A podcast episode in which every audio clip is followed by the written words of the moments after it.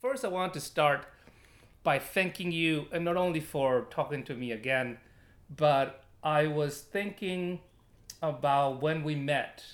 I was thinking about I can't I think it was a Michael McClure reading. I'm not really sure. But that was like yeah, that was like 15 years ago, 17 years ago, something crazy. I just moved here with uh it was my life was not going well at all. And we had a little chat and you gave me your phone number your email and said just get in touch. Uh we'll you know we'll have a chat. And i did and you invited me over. Uh you made me lunch. You made me borscht i remember. Um and then you uh we talked about duncan. You you you lent me a dissertation about duncan. And we kept coming across each other in different places. And then you um, you were the first guest in my show three, as we ascertained three years ago, uh, February 2019, and you invited me to that reading that comfort, Duncan conference that we did here, and I just wanted to thank your generosity. I you have no idea how much it meant when I moved to this country. I didn't know anyone. I you know, I it was it was hard. It was a hard moment, and and your generosity and the conversation that I could uh, talk to a poet about poetry, about things that matter to me that was n- in nowhere linked to academia. Uh, it meant the world. So that's the first thing that I wanted to say. That's, thank you yeah. for. Right, stop now. thank you because I, I mean, uh, I mean one of the one of the tenets of my being, uh, which goes, I mean, we could get to the psychology of all this, but it goes back to the beginning, um, was inclusion. And so this is all of which to say the, the value that I place upon you, I mean, if, if you want to measure it, you were invited to that Duncan thing. I wanted you in here because I knew you had been doing the same kind of explorations in that work that I have been doing, you know, and I can't measure it. It's in another language. I don't know how good or bad it right. sounds good, you know, to me when you read it out loud. But uh, but I could tell your your your your love of it, and and wonderfully enough, the last time somebody walked up to me and started talking to me about Duncan and said, "Can I come to lunch?" It was Graca Capinha, who was oh, right. uh, that was the the thesis you were reading. Yeah. She was at Coimbra, and the next thing she said after I think four years of, of, us chatting, whenever she would come to America and me sending her off to Buffalo, she said, "You need to come over here." Yep. And that brought me to, to 30 years ago this May, and um, and that's when I met Isabel. Wow. You know, and so this it, you just as I look back on it, it's just constant openings into this this hallway or that hallway, as Duncan would say. You know, that's the passages business, right? right, right. Um, and it, it, it, it's really, really true. And uh, I mean, like I was saying about collage, I, I mean, when I first uh, met Robert, you know, I was just crazy. You know, just it was like being. It, he describes it. You, you fall in love with with the work, the guy was really fun and wonderful, and you know, uh, I was happy to go just sit there and listen. I didn't feel any of that uh, need to you know to fight the bull and and, right. and, and yeah. argue with him or anything like that. And so when it came to Jess, I mean, Jess was there. Um, I knew he was an artist, but I, I said, I, have got one master that has just eaten me alive in my heart. I don't need two. Yeah. You know, and then Jess had a show in Berkeley, and I finally said I was going to lunch, and I, I out of politeness, I should go. And it, it, was it was like the Zen slap of, you know, and uh, and this is what I valued the most because it really put a marker down. You, you think you're using your imagination? no, you're not.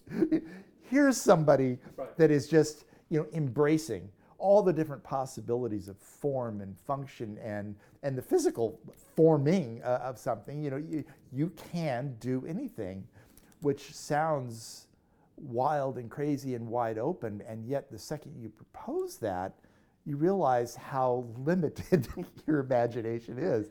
You know so the break for me w- with everything was with these little junctions of stuff like running into jess's work running into robert's work running into the people that Robert was saying you should read, uh, but in his writing, not never in, never once did I go to the house and he said you should read Zukofsky, you should read the none of that nonsense. It was always encountered in his essays or in his poetry. Yeah. But there was this whole crew of people, and so I would run off to read Creeley, for example, and go, that ain't like Duncan. Right. And I would go to read, and same with Olson, whatever. None of this is, wh- why is he, you know, and because there wasn't a school there, right? It, it was not, he was not trying to get imitate, he didn't want me to imitate him. Yeah. That was the, the one caution he's given me. "Eh, You're running a little close to me here, you know, and I've always worried about that. And in fact, that the only time he ever commented on a poem. That was the initial thing. I've always worried that I haunt you too much, but this poem, you're out on your own. It was clean in a way. I did not want to imitate him. Yeah. I thought he was already saying what I've been trying to say i- i- in this profound way, and it was like, I mean, it was it was literally like somebody putting a cup down, and you go, "Oh, what a great idea!" you know, Yeah. yeah, yeah. Of course, I'm not going to drink out of the spout of your your press pot. Uh, you know, I, I've been doing that for years. I, I can put it in a cup, huh? That's incredible. And and so there was not, uh, you know, I, and and I was in e- even early in my in my 20s as I started to read or try to read him, um, and remind me to come back to that. But I was in conversation with him. I was talking. I'm a, I'm talking to those poems. I'm talking to Duncan in my poems. Right. You know, I, I many ways I still am. You know, Right. but to, to flip back to what I just said to remind me, I mean, the first time I looked at a Duncan poem on the page, I mean, I heard him out loud first in the film, and then at Berkeley in, in the passages readings uh, in 1970. And when I got my little book that my teacher gave me, which is uh, that, that little chapbook up there, uh, uh, Fragments of a Disordered Devotion, I literally didn't understand what the hell the poem said as I read. It was quite perplexing and alarming because you would think, okay, uh, you know, I can. I mean, I've been listening to this guy, and eh, but I was not mature enough in my reading to actually be able to take it in. So I was reading it almost, you know, I, I, I mean, talk about passion. I was just reading it because it was there. I was mouthing. It was like mouthing another language Right, somehow. right. And that and that brings me to one of the things that uh, when we started having a conversation over email about getting together and having a chat, you said you're thinking about sound as meaning, and now you mentioned that you were were listening to Duncan read his poems, and then when you were reading them, they made no sense. There was there the enjoyment, the delight to go into a language that you don't necessarily intellectually understand, but you are like feeling the rhythms, feeling some of the images. Is um, so how do how do you see that listening to Duncan and reading Duncan? A little bit more of that.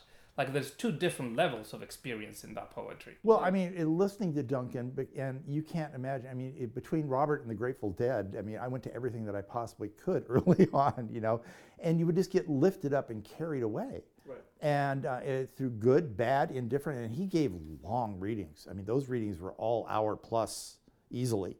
And, Of him and just reading. yeah, Yeah. just him. And I, I- remember the first time somebody said, you know, you can only read for 20 minutes. And, and uh, Bill used to say this, but after 20 minutes, nobody's listening anyway. And I was like, what are you talking about? You Yeah. Um, he's kind of right. Uh, but there's a, another action that's going on there. And recently, what I finally came upon, um, and this is going back to all my playing around with Emily Dickinson.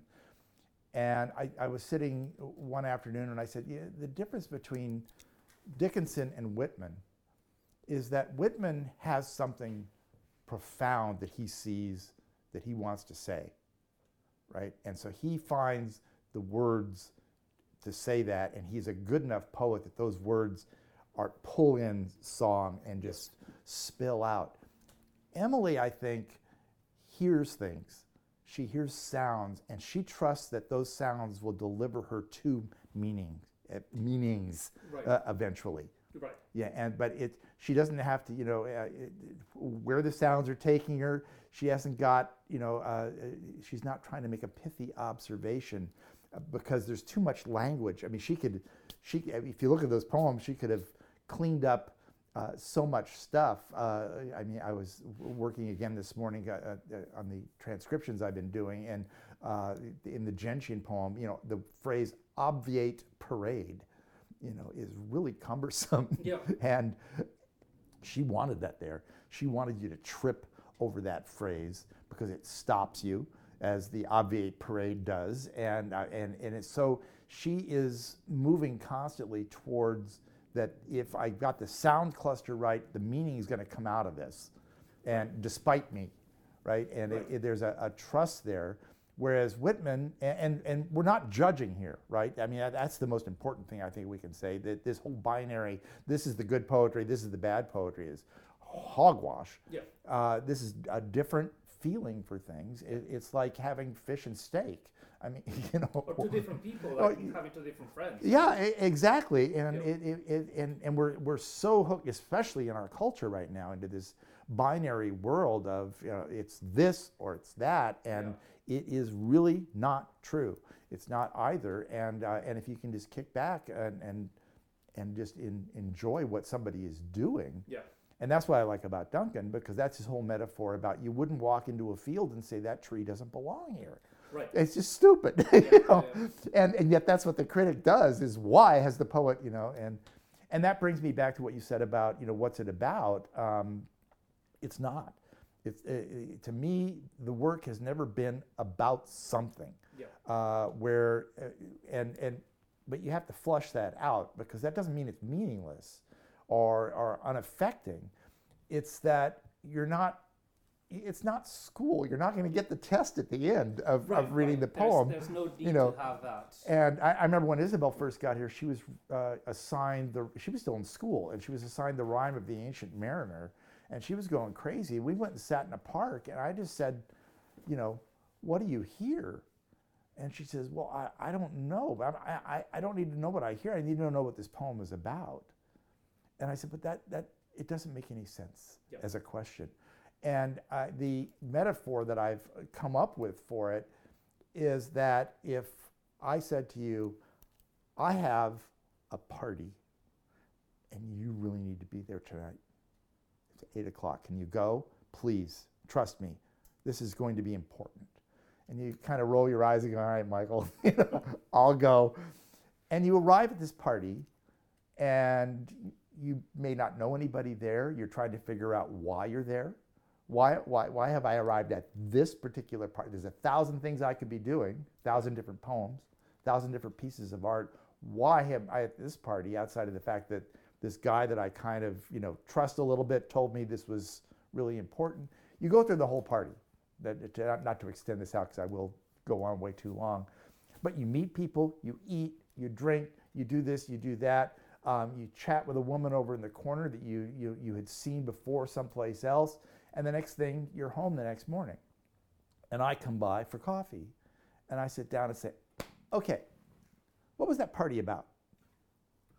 You would look at what the hell kind of a question is that? Yeah. I said, well, you know, what was the hidden symbolic significance of your party? You know, what meaningful thing happened to you at the party? And it it just, it's just not a question Yeah. that we entertain as daily living, right? Now, if I said, so what happened at the party? We, we can talk about a poem that way. What, what, what the hell's, what is there on the page? Yeah. And uh, if you can be brave enough to articulate and say, I don't know what this means, but I hear sounds Yeah. there. Um, and I think of, uh, you know, Robert Pinsky, whose poetry couldn't be more in another direction than my desires are. Yeah. I admire him as a human being greatly and as a proponent of poetry. And I replaced him uh, on, the, on the editorial board at AGNI, right? And he was leaving, and Askold decided he wanted a crazy on the, on the panel. Right. And I brought in one of Angie Malenko's poems, and I slipped it into this, into the. We, we got these buckets, literally, of poems that supposedly have been sifted by the interns, and I dropped that into everybody's bucket. And somebody, I, we may know them in common, so I won't mention names. you know, picked it up like they were holding a dead rat and said, "Who in God's name let this get into the bucket?" And Pinsky, to his credit, said, Hold, I saw that too. Hold on. And he opened it up and he said, May I? And he said, Don't, whoever's this is, don't say anything, okay? So I'm sitting there, you know, going, I, I was turning red, to be honest with you. And Robert said, This is not my kind of poetry. I would never want to write this poem, listen to this. And he started reading it and showing this group of people what was going on in Angie's poem. Now, and, and his defense of this poem as a beautifully made thing. And at the end of it, he said, Now, do we need any more defense of this? Uh, can I just put it in? And I'm like, you know, But that, that the, the metaphor of the party is, is, is a uh, it functions really well because it's not about anything. It's a celebration, and I like it even more because at some point I was going to touch on the idea of poetry as, or not as, because that is not, but the generosity of poetry, the gener like the. The, the, the poetic language or the language of a poem or the words on a page the work of a poet uh, is I think is generous. Is generous with the world. Is generous with the time you are. Your in the time you spend reading, the time you spend working on your poem, sounding the syllables, the sound, going to a reading. You you mentioned in the previous show about how you like to connect with, and I want to go back to that in a more explicit way in terms of what has the pandemic and the lockdown how how how has that affected you but before that you like to connect to people you like to create that community. And that generosity is i think like the party. Like a party is a gift. And i think that comes in this sort of that you don't in this sort of uh, idea of poetry you don't have to have a meaning. You don't have to have like at the end this is the clue. I, di- I dislike those movies or those books that have oh if you just under if you look at Leonardo right and you measure from you know the smile to the nose to the thing you get a triangle and that triangle becomes the key to unlock a vault. It's like no just look at the thing. It's absolutely gorgeous. You don't have to say anything. Just admire it and feel well. Or you can look at the triangles too. I mean, I wouldn't want to exclude anything. But that's not. But it's not like it's yeah, not excluding it because obviously you can have all the all the sort of hidden meanings that you want, but it's not the ultimate meaning. No, no. That is the thing.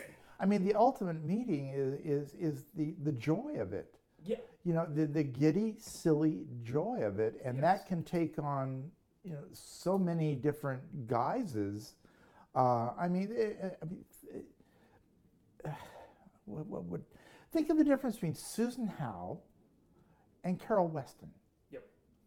And you know, is one better than the other? Uh, I mean, I could make a case, but then what you do is you start pulling out. Uh, uh, there's certain drawers that you open, and you say, "This is what I'm trying to." Find or fill or you know and and this is the reason. And then uh, you go off and hear the other and uh, and you're just sitting there perplexed and profoundly you know i mean there's i was talking with a friend in chicago and we were talking about what's Susan Howe's work going to look like in 100 years. Right. And i think people are going to i you know this is projection. Yep. People may find it to be the greatest jewel on the face of the earth as, as an opening into uh, just an opening.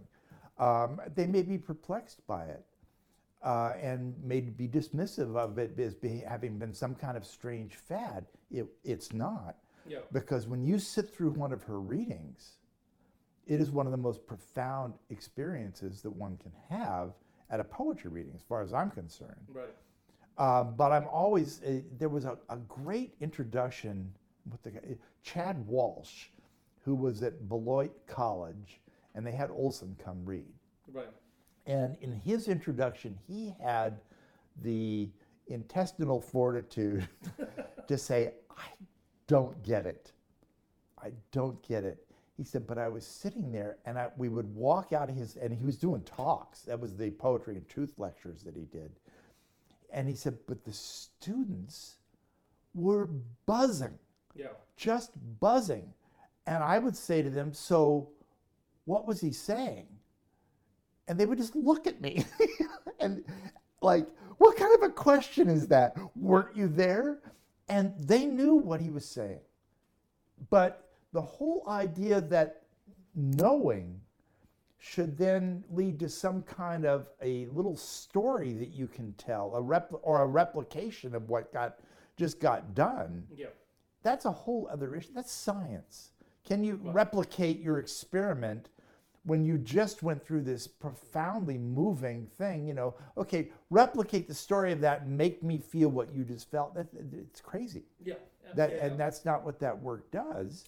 And that, that takes me to one thing that I was reading in Poetry Before Language, that Duncan essay, which is absolutely gorgeous. Yeah, the the introduction to the Jabez, right? Uh, I think I that don't is. know where it, I got it. I the the one that I have is the, yeah. the the complete essays and stuff. Yeah, So I don't remember exactly where he published it, but it's basically the quote is at some point before words, there were all the sounds that the mouth, the lips, the tongue, the glottis, the tooth delighted in. A delight is a fact, and which were later hidden in all the alphabets. So that is before is the enjoyment, that the delight of making sound, the delight of Yeah. how you speak, the the tempo. Well, your, and there you've got the sound business, right? Because I mean, this is not this is not a metaphor. He actually believes that all that stuff is hidden in the alphabets, Right. right? Yeah, I mean, and Yeah, uh, capital B yeah. belief. There's, and he and if he positions himself correctly, he will release that. yeah. You know, and and and that's you know the the, the beauty of that whole thing. That you know it's it and that's what puts you in a in in a different place. Right. Right.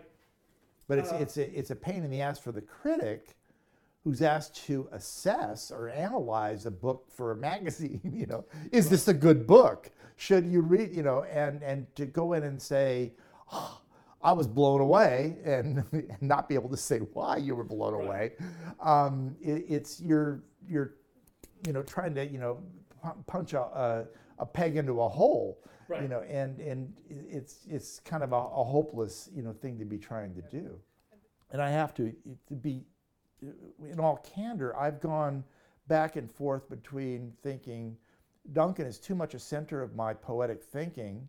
I need more which got me to read more Right. because i know i would i, I literally uh, but i was 30 years old before i really voraciously started to read other people i started out with michael palmer so i was in good shape you know i just yeah. stumbled into his work and was like okay here's somebody that's more my age that's really doing something here and i started to expand out but what i finally came back around to after being teased i mean like you know the people I'm talking about. I won't mention any names.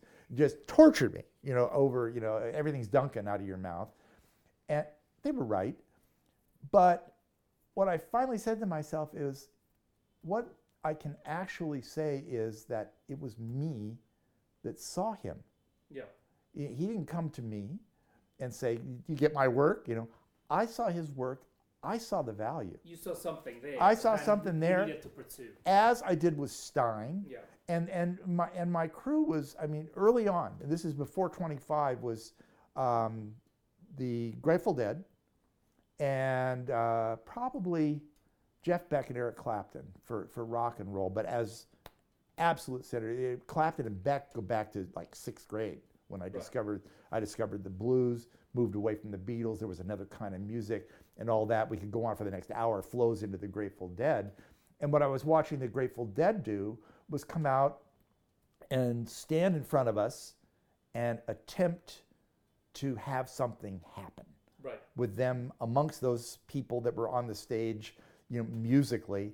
Sometimes it worked, sometimes it didn't. I can hear Joe Torra saying, "Why would I want to spend, you know, 20 bucks to go see somebody that had, you know, nothing happened that night?" And we said, we loved it. You know, you would walk because when it did happen, it was profound. Right. And then I stumble into Olson, who's talking about a stance toward reality. And I, it, that immediately connected to me to, to the Grateful Dead. They were placing themselves in a place where they could possibly create. Right. Right. That was the, they had a stance. If we do this with enough sincerity, you know, something might happen. So, so we are uh, in this beautiful uh, space called the press room, And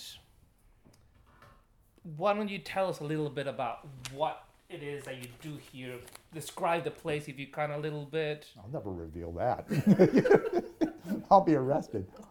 Well, I mean, it goes back, and forgive me for chewing. No, no. I've had enough caffeine now that I'm, Yeah, I'm a little bit like. yeah. um, it goes back to what I was saying about, and what you so sweetly said uh, about community. And I can't tell you how much uh, your thoughts about our meeting mean to me.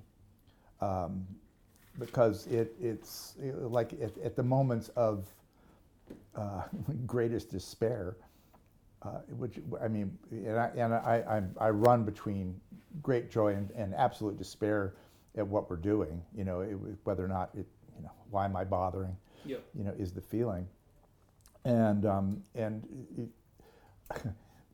your comments, your invitation to do this came on top of um, uh, Chloe. Um, um, Jesus, I'm spacing on her name. From Harvard, wonderful poet who, who read for me. I can't think of her last name. Oh, Garcia Roberts. Thank God. I adore her. It's hysterical. Yeah, I- she's awesome. Yeah, yeah. she really was, is. uh, Uh, I, I think she's one of the finest people writing around here right now.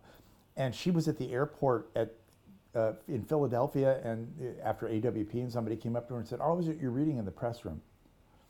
You know, and it was really great to you know to hear your work out there. And she was saying, "I I was realizing that this is why I do this is to have that connection between people and." Right. And so, I mean, you, as one works, you have the thought of, I mean, and you're one of the people in my head, quite honestly, that will actually maybe take this seriously, um, and and not be rolling their eyes, going, you know, you know, why don't you write about something normal, you know, or, or why don't you write about one thing, you know, and that you might, you're the kind of person in my head that has enough curiosity that maybe, you know, and, and if you came to me, you amongst, you know, and said, you know, Michael, I read this whole book. It just doesn't work, man. it, it sucks. I would take that seriously. I, I wouldn't stop writing or some stupid Right, thing right, like right. that, but I would, I, I would listen up. Thank you. And uh, I, I would, you know, and it's, it was, and so, I mean, and the clues and the messages are, are, are few along the way and and always have been. Uh, when I was young, I worked in absolute isolation. Went into town for Robert Duncan readings. I didn't know other poets and stuff. And when I finally wanted to get out of that whole thing, i- is I mean, it, it- this was at the not the urging, but the the nose slap like from Cid Corman, because I had written this, been writing to Cid, and I wrote to him saying that I had sent out manuscripts um, to get readings here in Boston, and uh, you know nothing. Yeah. Uh, the, the one place, uh, the over at the Trident on Newbury Street, and uh, they'd had the manuscript for quite a while. And I finally very, I sent him a postcard and said, I just wanted to check and make sure you got my manuscript. And the comment, the postcard was, we did, not for us. That was it, you know. Right. And, and, and at that point I was writing to Cid and I said, you know, what the hell do I have to do to get a reading? I, I know what I'm doing is not the cantos, but I, I also know A, I can read because I've been doing it since high school, and B, I care and the work is okay, you know. And he said, if you want to do a reading, start a reading series because you're going to meet everybody you need to meet, and everything else will flow out of that. Right.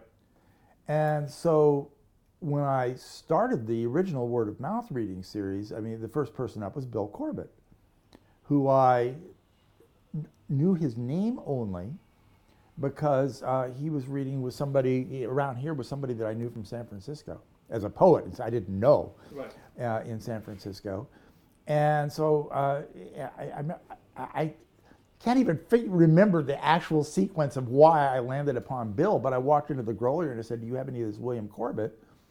And Louisa sold me um, Schedule Rhapsody, I think it is, and uh, I sat down and read it. It was just like, "Oh my God, this is absolutely freaking gorgeous, Yeah. just gorgeous." And so I sent him a postcard and asked him to read. And from him, uh, he was, uh, you know, if he would, if he was here with us, you know, he would be shaking his head. You know, he, he was the silent partner of the reading series. Right. because he would send people. You, you would be coming into town, and he couldn't get anything for them at MIT or, and, and and forget Harvard, you know. And so he'd say, "Well, there's this guy. He's running a reading series. He's sincere." And so I said yes. And the first time I said no for somebody, nothing happened. Right. He was fine. Yeah. Not Michael's taste. He uh, and he, I, like Nate Mackey. I had gone landed on Bill and said, "Do you know this this book? This guy, you know?" And Bill was like, "No, no." And the next thing, Bill came and said, "Want Nate Mackey to read for you? I think I think he'd be interested." And I said, "Hell yes." Yeah. you know, and and hook me up with him and that work and stuff. And so it just, and as that started to circulate, all that, and we go back. It, this is uh, like a broken record, forgive me, but it goes back to Bill Graham and what I said about arriving at the top of the stairs. It was a community of people listening, Yeah. and that's what I wanted. one verb that you kept using was noticing. That's what that's what I want to touch on because this morning and last night I was thinking about uh, what am I talking to Michael about, and one of the things that I was remembering from reading your books and thinking about our conversation, previous conversation and this conversation, is that noticing, noticing the everyday, noticing uh, those signs, notice just keeping that attention open Yeah. which is something that is seems crucial to you. The- to say it's the center is absolutely no exaggeration. It's the center of everything for me. Right. Um, uh, as as early as 17, uh, I came across the phrase "daily living can be existing." If you would, yes, exactly.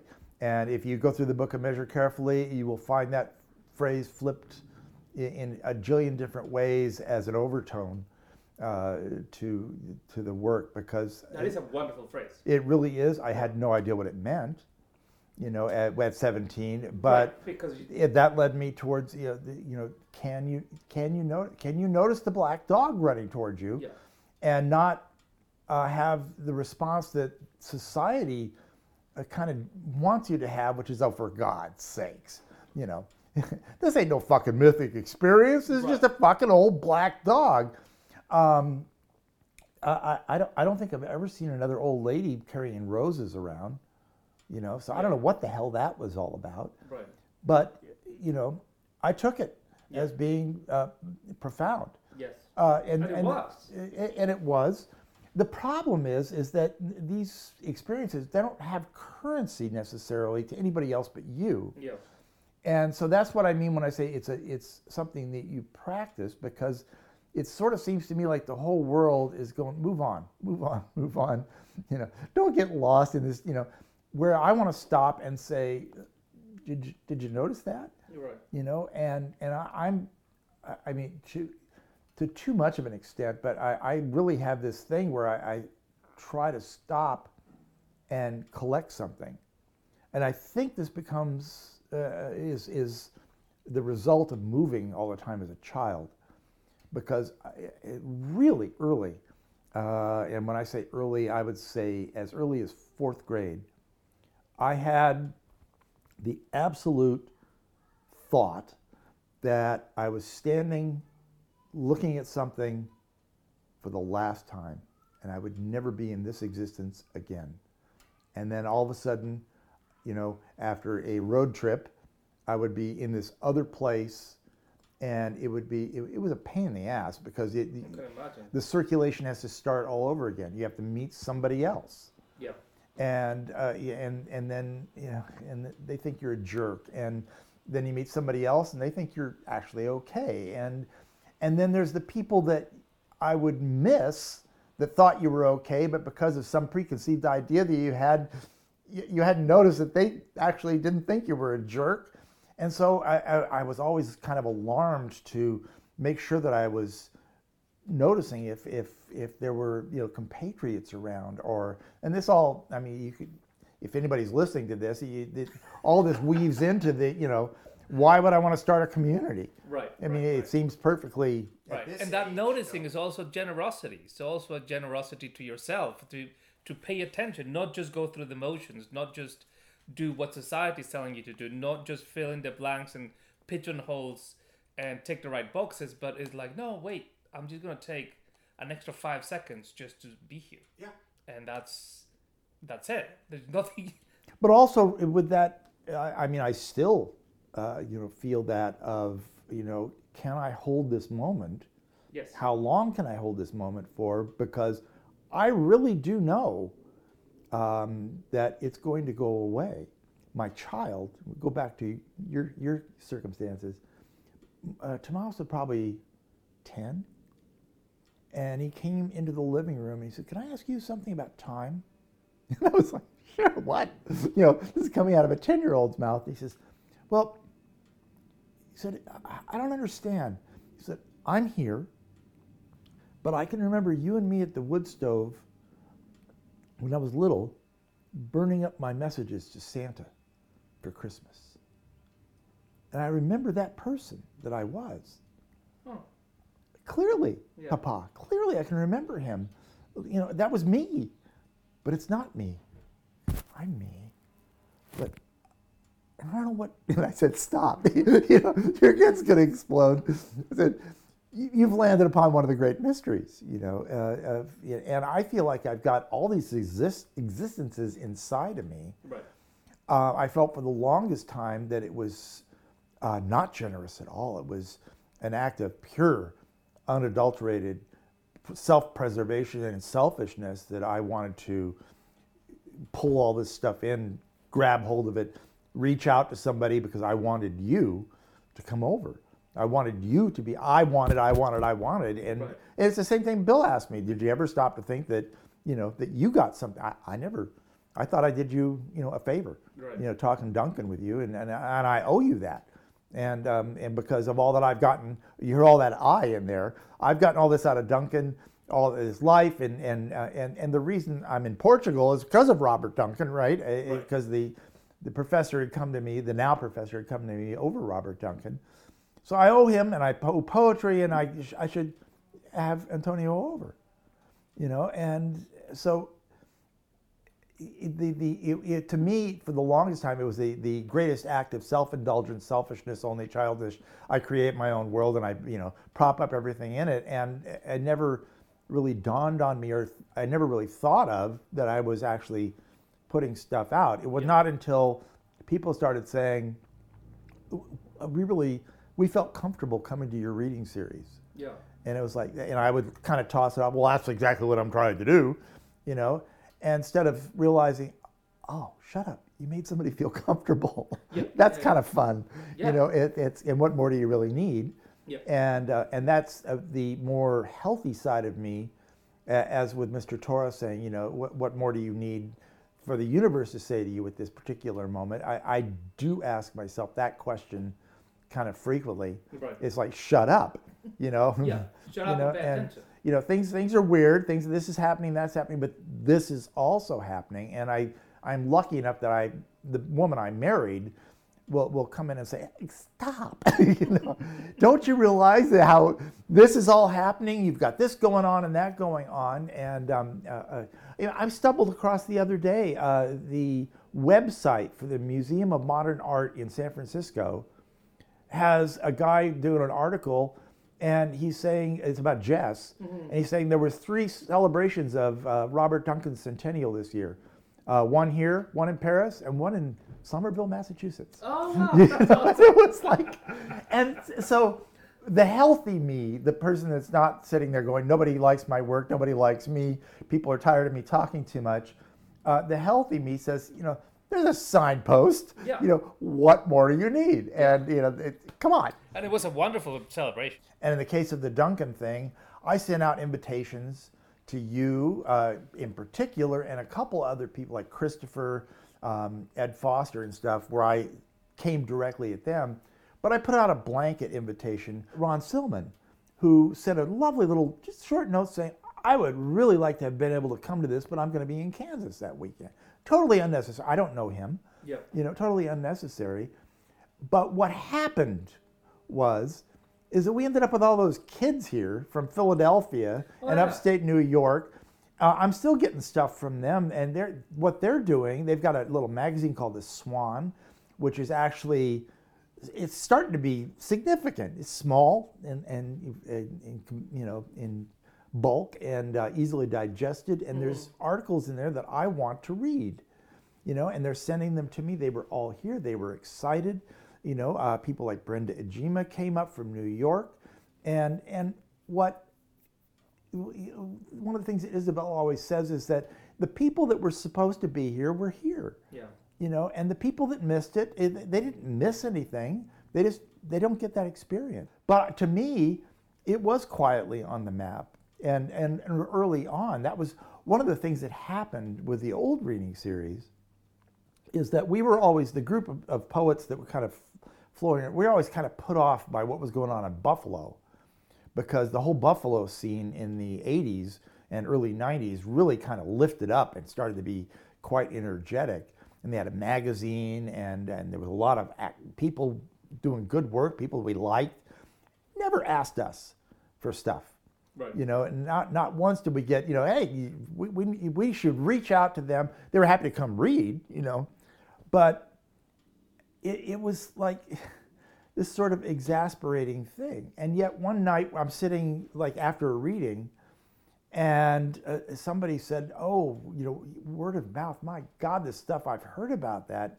And they were f- from Buffalo, and they were talking about it like it was some legendary thing that we were doing, and we're all sitting there kind of laughing at this, you know, Yeah, yeah. really. And it was, you know, because I, I mean, I early on we did a whole reading of After Lorca by Spicer that was broken Oh, out for all these different, but and that was in the early '90s, bef- Yeah. way before the the whole Spicer movement. And that was simply because I discovered Spicer and was going crazy, and it's like we should do something with this, you know. right. Let's read it. And they were reading this in Buffalo as being at an activity level that we couldn't even imagine that it was being read as. If you know what I, does that make yeah, yeah, sense? So, uh, so you don't always get to know, Yeah. you know, you know what what's going on, and, and that's and that's what I say. You know, it, it, in the to put the best light on things, you don't know.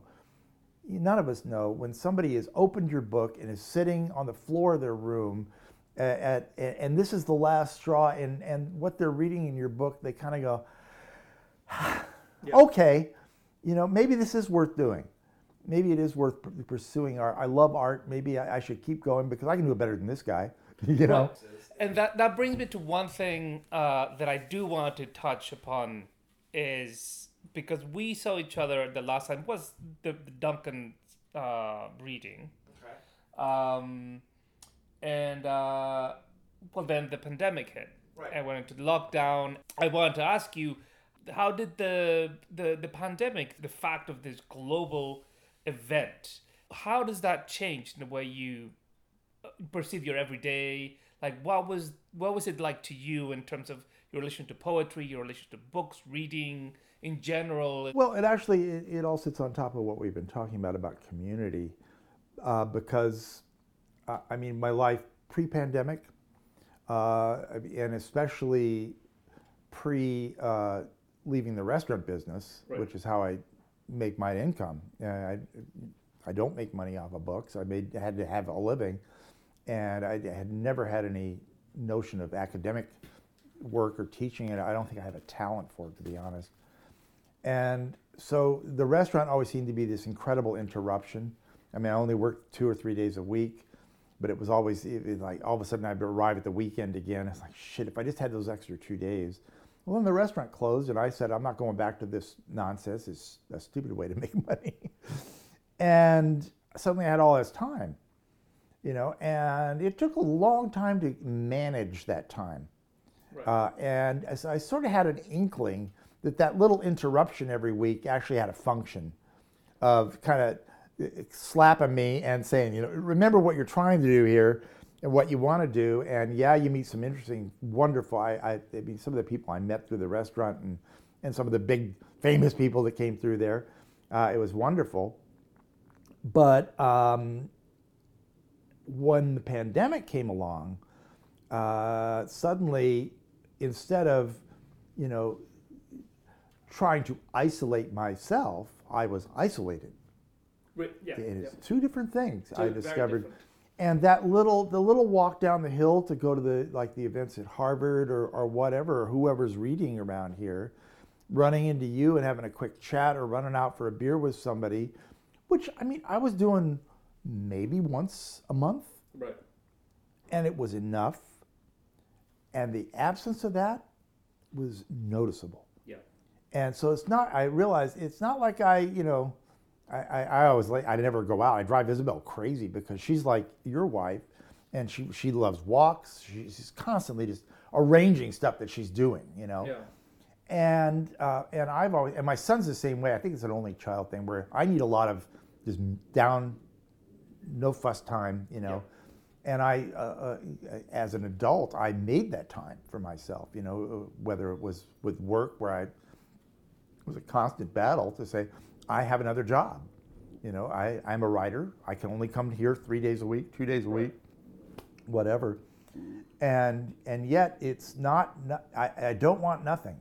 I don't want to be behind. I always thought eh, the, the stories of Picasso with the, the the door closed to the to the chateau and his wife would go down and say, oh, you know, the Senor is not seeing people today. You know, Right. oh shit.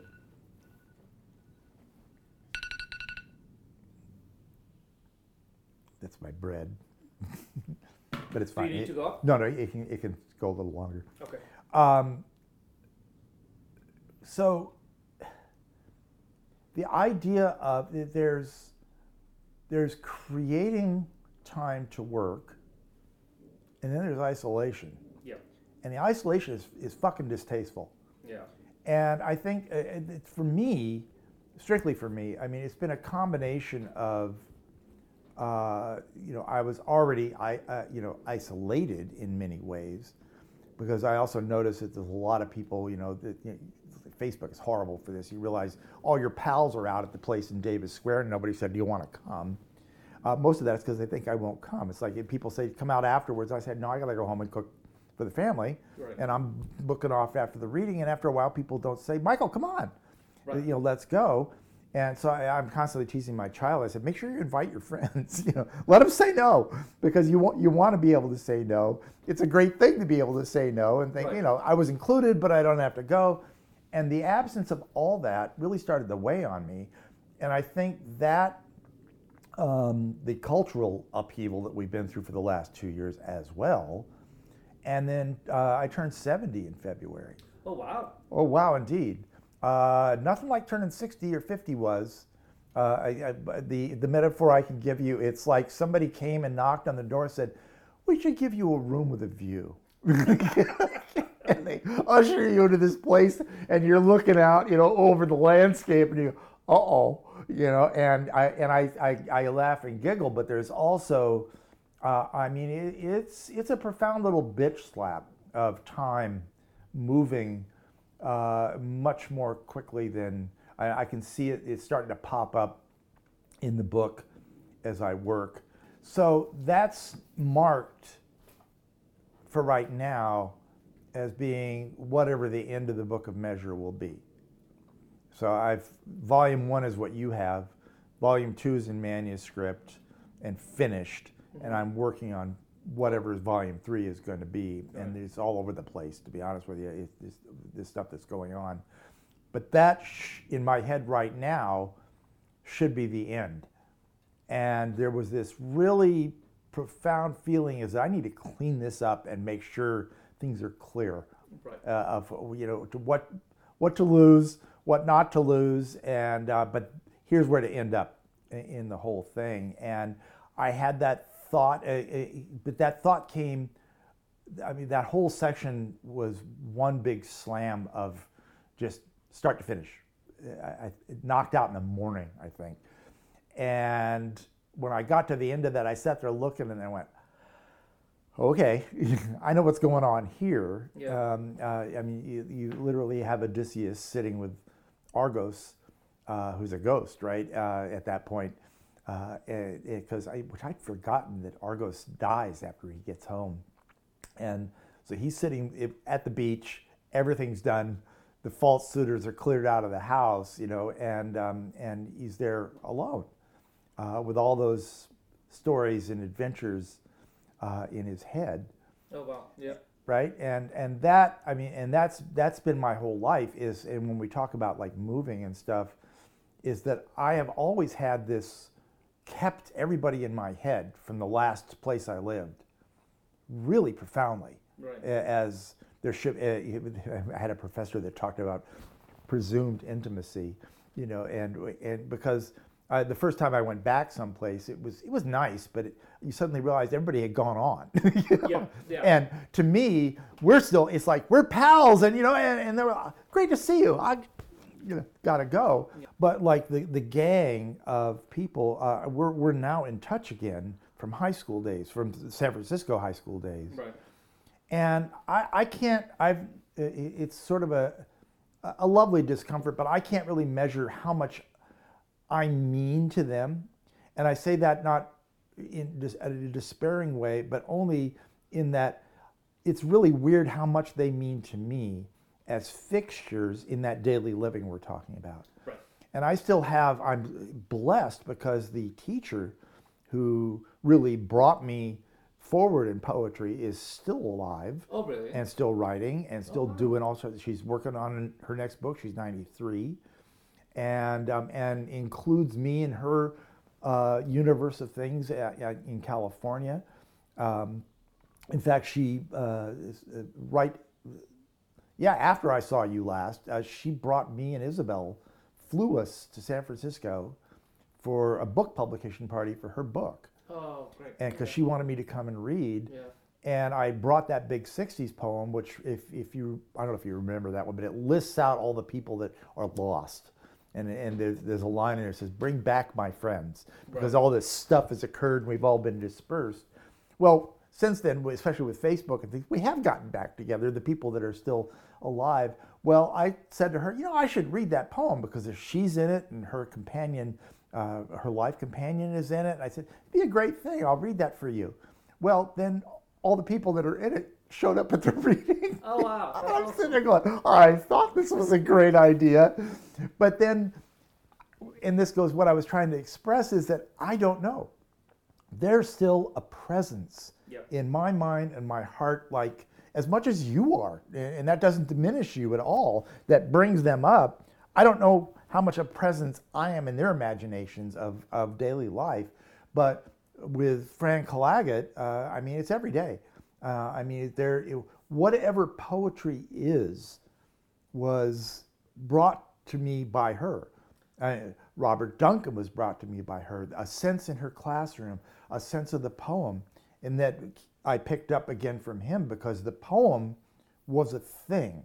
It wasn't an achievement, or it was a, a it was a, a, almost a philosophy of the poem. You know, a- as as a place of existence and meaning and significance and insignificance and achievement and failure and all those things going on at once right and that was introduced by her because she was introducing all these there was this world of poets that she introduced as a real thing Right. you know not some made up stuff Right. You know. curricula. yeah Yeah. Yeah. yeah. so every day I live in this uh, and, and imagined world, and it's been hard to sort out because I lived in that imagined world as a kid when we'd move. right. You know, so I'm sitting. I've moved from Virginia to uh, that move. Yeah, we moved from Virginia to California. Couldn't have been more different. You know, and uh, and and California was rough making friends and stuff because there was. I mean, it was fourth grade, and then we moved at uh, in the beginning of fifth grade. We moved over the summer up to San Francisco, and I spent half of the year in San Francisco, and then and that's in, while in San Francisco, I got split up between two different schools because they were had an overflow, so I had to move schools there. You know, and it was just this constant little pocket of people, and it, you would start to get have a friend or a pal, and the next thing you were swept away. Yep. and they were left behind and but they were you know and because i was alone your thoughts returned to those people Yep. right? So um, and and i I mean, basically i did that when i came here. My, my girlfriend came to harvard and so i was ripped out of the house. I tease her about this you know. I was forced to move to, to, to boston by her and uh, it was not a choice i didn't choose to move until isabel and i bought this house Right. and I was semi-comatose just going through that move, you know. But Yeah. all those worlds, uh, I mean, and I- I can't emphasize this enough, I don't think, but all the activities and all the daily living and all the noticing and all the practice of all that and the stuff of those worlds um, is is so uh, commanding in my head.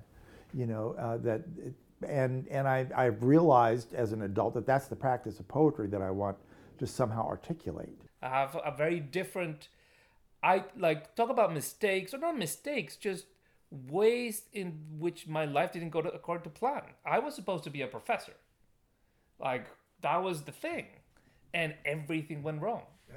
And all of a sudden, it's like you know what?